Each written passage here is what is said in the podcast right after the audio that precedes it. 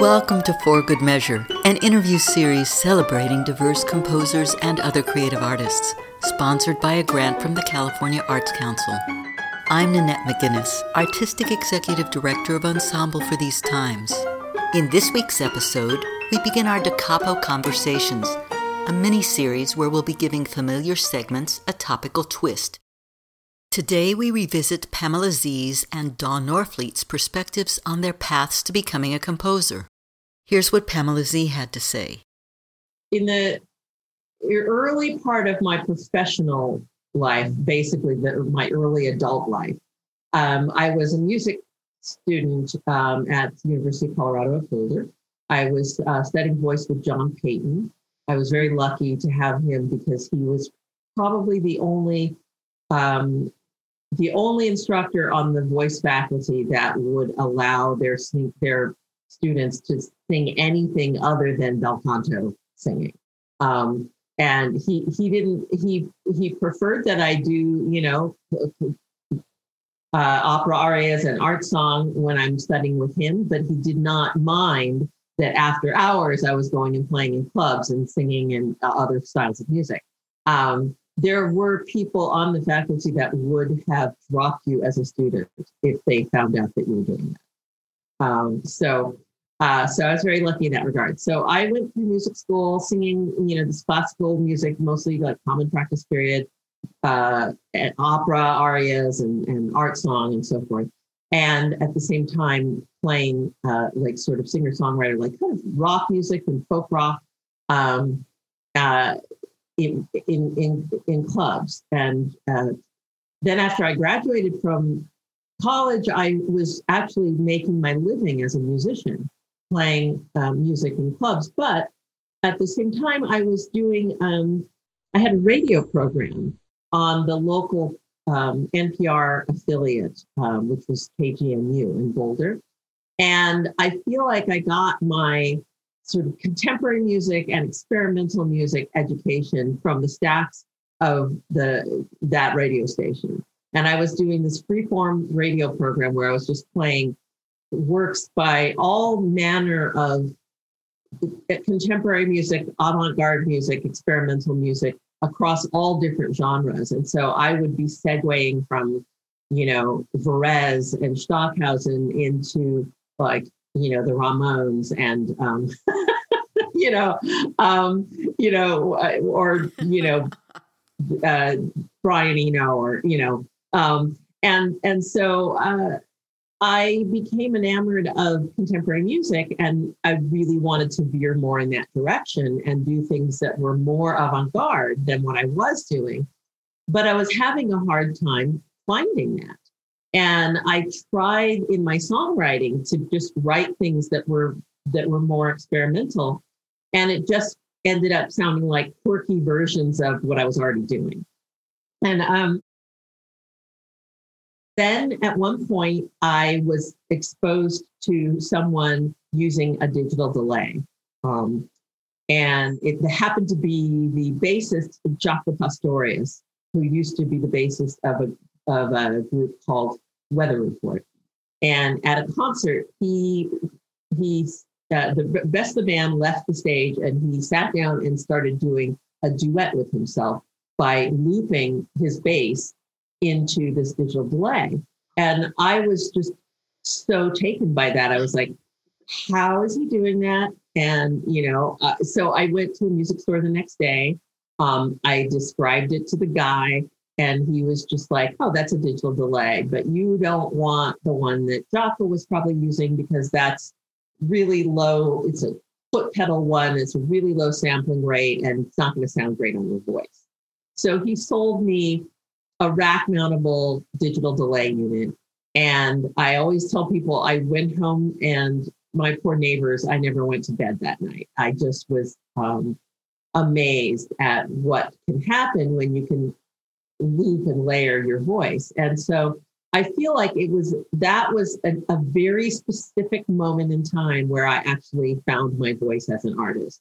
Because as soon as I started working with the delay, I of course had to run out and buy a bunch of more delays and build a build sort of a, a rig that was made from like a whole stack of digital delay units um, and multi effects processors and so on and so forth. But the thing that was specific about that situation was that I I began to listen differently. I began to construct work differently. I became aware of um, other elements being important besides melody and harmony and rhythm. I was I was much more interested now in timbre and in texture, and um, I became aware of like structures that had to do with repetition and slowly changing processes and um, I just, uh, I also became really aware of how musical the sound of spoken,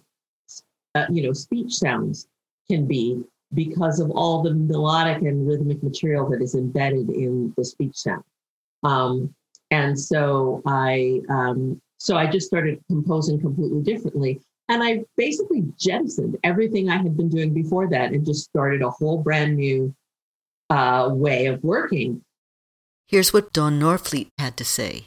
Uh, the first time I, I sang harmony was when I was five years old. Um, my mother was in a um, choir with her sorority Delta Sigma Theta, so they had the Delta Choraleers, and they invited family members to come along. So I, I remember, you know, having to sing a note and hold it while other people had to sing something else, and I was like, "Oh, this is so cool!" Um, so when I was in choir uh, in at my school in the fourth grade, I went to public schools in LA County, and um, if there if there was no harmony part, I would create one. Um, so at the same time, I started playing flute again in the public schools. So uh, fourth grade, um, there was a little orchestra, um, little black girls, little black boys, you know, playing Handel and you know, um, Hatikva and whatever, what else, whatever else was was uh, was set in front of us. Yeah. So so um, then you know going into junior high, not middle school, um, I started improvising um, with the band. I mean, I, I would I would do it on my own basically, um, and then playing at my grandmother's churches and stuff. Uh, and then going into to jazz in the uh, in high school, and I had to play the saxophone because flute players were discriminated against. Uh, you had to play you had to play something else. Uh, so I I picked up the saxophone just for high school uh, in order to get in the jazz band. And so, um, so when I uh, when I went to college, when I start when I began college, music was the furthest thing from my mind uh, in terms of something to major in. But by the end of my sophomore year, you had to major in something. so like I'd taken all these courses that I was like, eh, you know, I, I didn't take to music theory at all. uh, but I thought, okay, I got to, major in something, so I'll major in music. And um, then the next year, I was allowed to at my school, um, Wellesley College. We were allowed to, you know, go to certain uh, other schools, uh, and it would count uh, toward our um, our graduation credits. So Wesleyan had has had a very rich music program, and so I took jazz history, not jazz history, jazz uh, theory, mm. and performance, and that's when all that uh, music theory started making sense to me because I could I had to play it, internalize it, play it in all the keys, and hear it and improvise. So. Mm-hmm. mm-hmm. Um, now, how I got into composition was um, well, I started I started writing music um, as a songwriter at age 15, singer songwriter. I'd clunk out chords on the piano and I would sing. Um, I didn't I didn't really write out a lot of things.